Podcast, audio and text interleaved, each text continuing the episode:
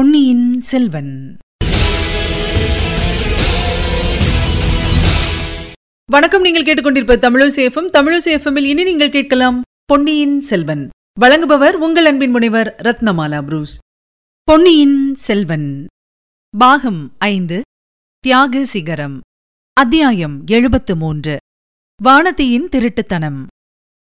அருள்மொழிவர்மரின் மனம் பெரிதும் கலக்கமடைந்திருந்தது. ராஜ்ய உரிமை சம்பந்தமாக சோழ நாட்டில் எழுந்த கொந்தளிப்பின் வேகம் நாளுக்கு நாள் அதிகமாகிக் கொண்டிருந்ததே அதற்கு முக்கிய காரணமாகும். அவர் மக்களை அமைதிப்படுத்துவதற்காக போன இடங்களிலெல்லாம் மக்களின் ஆவேசந்தான் அதிகமாயிற்று. பொன்னியின் செல்வரே எங்கள் மன்னர் அருள்மொழிவர்மரே திருமுடி சூட வேண்டும் என்பவை போன்ற கோஷங்கள் எங்கெங்கும் எழுந்து நாலாபுறமும் முழங்கி எதிரொலி செய்தன. இவற்றுடன் போட்டியிட்டுக் கொண்டு பழங்குடி மக்களான பழுவேட்டரையர்கள் வாழ்க கொடுங்கோலரான கொடும்பாளூர் வேளார் வீழ்க என்பவை போன்ற கோஷங்களும் சிற்சில இடங்களில் கேட்கும். அத்தகைய இடங்களில் அதிக பலம் தேடலாம் என்று இளவரசர் நெருங்கிச் சென்றால் உடனே அங்குள்ளவர்களும் பொன்னியின் செல்வர் வாழ்க என்று முழங்கத் தொடங்கினார்கள். ஏன்? கோட்டை காவலுக்காக மாற்றி நியமிக்கப்பட்டிருந்த பழுவூர் வீரர்கள் கூட பொன்னியின் செல்வரைக் கண்டதும் தங்கள் பழைய கோஷங்களை கைவிட்டு அருள்மொழிவர்மரை திருமுடி புனைய வேண்டும். ஈழங்கொண்ட வீராதி வீரர் பொன்னியின் செல்வர் நீடூழி வாழ வேண்டும் என்று முழங்கலானார்கள். இவ்வாறு தம்முடைய முயற்சி பொதுமக்களிடையிலும் போர் வீரர்களிடத்திலும் வெற்றி பெறாமல் போனது மட்டுமன்றி தம் கருத்துக்கு மாறான சூழ்நிலை பலப்பட்டு வருவதைக் கண்டு பொன்னியின் செல்வர் சங்கடமடைந்தார். சில தினங்களாக மதுராந்தகத்தேவர் காணப்படாமல் இருந்தது வேறு அவருடைய கவலையை அதிகமாக்கிற்று. இதன் பொருட்டு சின்ன பழுவேட்டரையர் கொடும்பாளூர் வேளார் மீது குற்றம் கூறிக் கொண்டிருந்தது அவருக்கு தெரிந்திருந்தது. அதற்கு காரணம் இல்லை என்று சொல்ல முடியாது. அருள்மொழிவர்மருக்கே அதை பற்றி சிறிது சந்தேகம் இல்லாமல் போகவில்லை. தமக்கு பட்டம் சூட்டிவிட வேண்டும் என்று கொடும்பாளூர் வேளார் திருக்கோவலூர் மலையமான் ஆகியவர்கள் உறுதி கொண்டிருந்தார்கள்.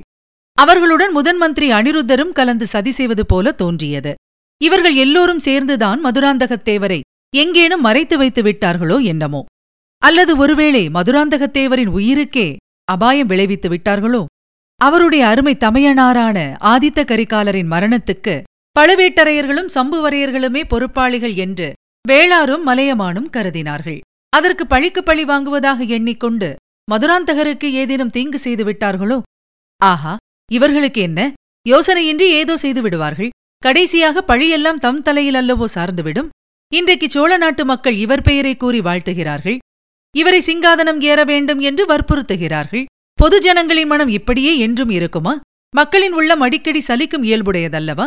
இதே ஜனங்கள் நாளைக்கு இவர் பேரிலேயே பழி கூறினாலும் கூறுவார்கள். சிங்காதனம் ஏறுவதற்காக சித்தப்பன் மதுராந்தகனை கொலை செய்வித்த பாதகன் என்று சொன்னாலும் சொல்வார்கள். ஏன்? கடம்பூர் மாளிகையில் ஆதித்த கரிகாலர் இறந்ததற்கு கூட தம் பேரில் பழி சுமத்தினாலும் சுமத்துவார்கள். தெய்வமே இத்தகைய பயங்கரமான பழிகளை சுமப்பதற்காகவா என்னை காவேரியில் மூழ்கி சாகாமல் மந்தாகினி தேவி காப்பாற்றினாள்?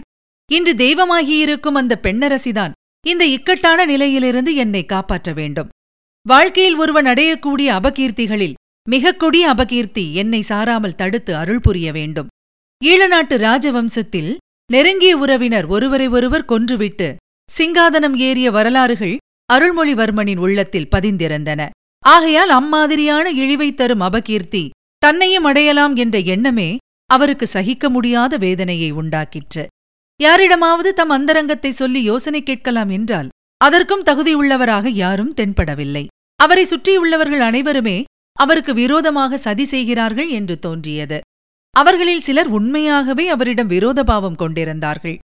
மற்றும் சிலர் அவருக்கு நன்மை செய்வதாக எண்ணிக்கொண்டு பயங்கரமான பழியை அவர் தலையில் சுமத்தி விடுவதற்கு பிரயத்தனம் செய்து கொண்டிருந்தார்கள். இந்த நிலைமையில் யாரை நம்புவது? தம் அந்தரங்கத்தை யாரிடம் வெளியிட்டு ஆலோசனை கேட்பது என்று அவரால் நிர்ணயம் செய்ய முடியவில்லை. ஏன்? அவரிடம் இணையில்லா அன்பு கொண்டவரும் அவருடைய பக்திக்கு உரியவருமான தமக்கை குந்தவை பிராட்டியிடம் கூட அவருக்கு நம்பிக்கை குன்றிவிட்டது. அவரும் தனக்கு தெரியாமல் ஏதோ காரியம் செய்து கொண்டிருப்பதாக தோன்றியது. ஏன்? அவருடைய உயிருக்கு உயிரான வானத்தை கூட அல்லவா அவருக்கு தெரியாமல் எதையோ மறைத்து வைக்க பார்க்கிறாள்? திருட்டுத்தனமாக எங்கேயோ போய்விட்டு மர்மமான முகபாவத்துடன் திரும்பி வருகிறாள்? வேறு எதை பொறுத்தாலும் பொறுக்கலாம். வானதியின் மர்மமான நடத்தையை இனி பொறுக்க முடியாது என்று அருள்மொழிவர்மர் தீர்மானித்தார். வானதி சுற்றுமுற்றும் பார்த்துக் கொண்டு எங்கேயோ தனியாக புறப்பட்டுப் போவதை அவர் கவனித்தார். உடனே அவளை அறியாமல் பின்தொடர்ந்து செல்லலானார். அரண்மனையின் மேல் மாடங்களின் தாழ்வாரங்களின் வழியாகச் சென்று பின்னர் கீழ் மாடங்களில் இறங்கிச் சென்று இருபுறமும் நெடிய சுவர்கள் அமைந்த ரகசிய பாதை வழியாக வானத்தி மேலும் மேலும் சென்றாள். மதுராந்தகரை ரகசியமாக சிறைப்படுத்தி வைத்திருக்கும் இடத்துக்குத்தான் அவள் போகிறாள் என்று கருதி அருள்மொழிவர்மர் மிக்க ஆர்வத்துடனும் ஆத்திரத்துடனும் அவளை பின்தொடர்ந்து சென்றார். கடைசியாக வானத்தி மற்றொரு பெரிய அரண்மனை பகுதியை அடைந்து அங்கு ஓர் அறைக்குள் பிரவேசித்து கதவை சாத்த முயன்றாள். அப்போது அருள்மொழிவர்மர் பாய்ந்து சென்று வானத்தியால் கதவை சாத்த முடியாமல் ஒரு காலை அறைக்குள்ளே வைத்தார். கதவை சாத்த முயன்ற அவளுடைய கரத்தை இறுக்கி பிடித்துக் கொண்டு வானதி உன் திருட்டுத்தனம் என்னிடம் பலிக்காது. இந்த அறையில் நீங்கள் ஒளித்து வைத்திருப்பது யார்? என்று கோபமாக வினவினார். வானதியோ புன்னகை மலர்ந்த முகத்துடன் ஐயா உண்மையில் என் திருட்டுத்தனம் பலித்துவிட்டது. நான் அழைத்திருந்தால் தாங்கள் வந்திருக்க மாட்டீர்கள். உள்ளே வந்து இங்கு இருப்பது யார் என்று நீங்களே பார்த்துக் கொள்ளுங்கள் என்றாள். மதுராந்தகத்தேவரை எதிர்பார்த்துச் சென்ற அருள்மொழிவர்மர் அங்கே வல்லவரையன் வந்தியத்தேவன் கட்டிலில் படுத்திருப்பது கண்டு வியப்பும் உவப்பும் அடைந்தார். அவரை பார்த்த வந்தியத்தேவன் படுக்கையில் நிமிர்ந்து உட்கார்ந்து ஐயா வாருங்கள். இரண்டு நாளாக தங்களை எதிர்பார்த்துக் கொண்டிருக்கிறேன். இந்த பெண்களின் சிறையிலிருந்து என்னை எப்படியாவது விடுதலை செய்யுங்கள் என்றான். பொன்னியின் செல்வர் விரைந்து சென்று வந்தியத்தேவன் அருகில் அமர்ந்து நண்பா இது என்ன? இங்கு எப்படி வந்தாய்? பாதாளச் சிறையிலிருந்து தப்பியவன். இந்த பெண்களின் சிறையில் எப்படி அகப்பட்டுக் கொண்டாய்? இத்தனை நேரம் நீ ஈழத்தில் இருப்பாய் என்றல்லவோ நினைத்தேன்? இன்னும் சில நாளைக்கெல்லாம் நானும் அங்கு வந்து உன்னுடனே சேர்ந்து கொள்ளலாம் என்று எண்ணியிருந்தேனே? என்றார். ஆமிளவரசே இவ்வளவு நேரம் நான் ஈழ நாட்டில் இருக்க வேண்டியவன்தான் அங்கே பாண்டிய வம்சத்தாரின் மணிமுடியையும் அவர்களுக்கு இந்திரன் தந்த ரத்தினஹாரத்தையும் தேடிக் கொண்டிருக்க வேண்டியவன். சைவ பைத்தியமான சேந்தனமுதனை வைத்தியர் மகன் கொல்லாமல் தடுக்க முயன்று இந்த துர்கதிக்கு உள்ளானேன். பினாகபாணியின் ஈட்டி என்மேல் பாய்ந்ததும் நினைவிழந்து விழுந்தேன். கண்விழித்துப் பார்த்ததும் இங்கே இருக்க கண்டேன். இந்த பெண்மணிகளின் சிறைக்கு எப்படி வந்து சேர்ந்தேன் என்பது தெரியாது. கருணை கூர்ந்து நான் இங்கிருந்து தப்பி செல்வதற்கு உதவ வேண்டும். இல்லாவிட்டால் தங்கள் அருமை சகோதரும் என் அருமை தலைவருமான ஆதித்த கரிகாலரை கொன்றதாக என் பேரில் வீண்பழியை சுமத்தி விடுவார்கள் என்றான் வந்தியத்தேவன். வானதி குறுக்கிட்டு ஐயா இவர் கூறுவது தவறு. இவர் தப்பி ஓடிப் போனால்தான் அத்தகைய பழி இவர் மீது ஏற்படும். உண்மை வெளியாகும் வரையில் இவர் இங்கேயே ரகசியமாக இருக்க வேண்டும் என்பது தங்கள் திருத்தமக்கையின் விருப்பம் என்றாள். இவள் கூறுவதிலும் உண்மை இருக்கிறது. நீ தப்பி ஓட முயன்றால்தான் அந்த பழி உனக்கு ஏற்படும். என்னையும் அது பிடிக்கலாம். அதைக் காட்டிலும் உண்மையில் நடந்ததை உலகமறிய நிரூபிப்பதுதான் நல்லது. முதலில் என்னிடம் சொல்லு கடம்பூரில் நடந்ததையெல்லாம் விவரமாக சொல்லு என்றார் பொன்னியின் செல்வர். வந்தியத்தேவனும் தான் அறிந்தபடி நடந்ததையெல்லாம் கூறினான்.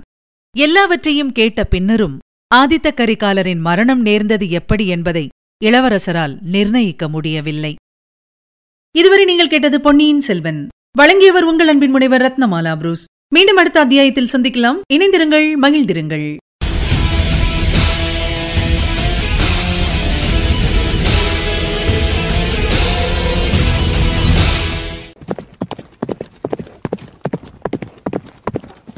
பொன்னியின் செல்வன்.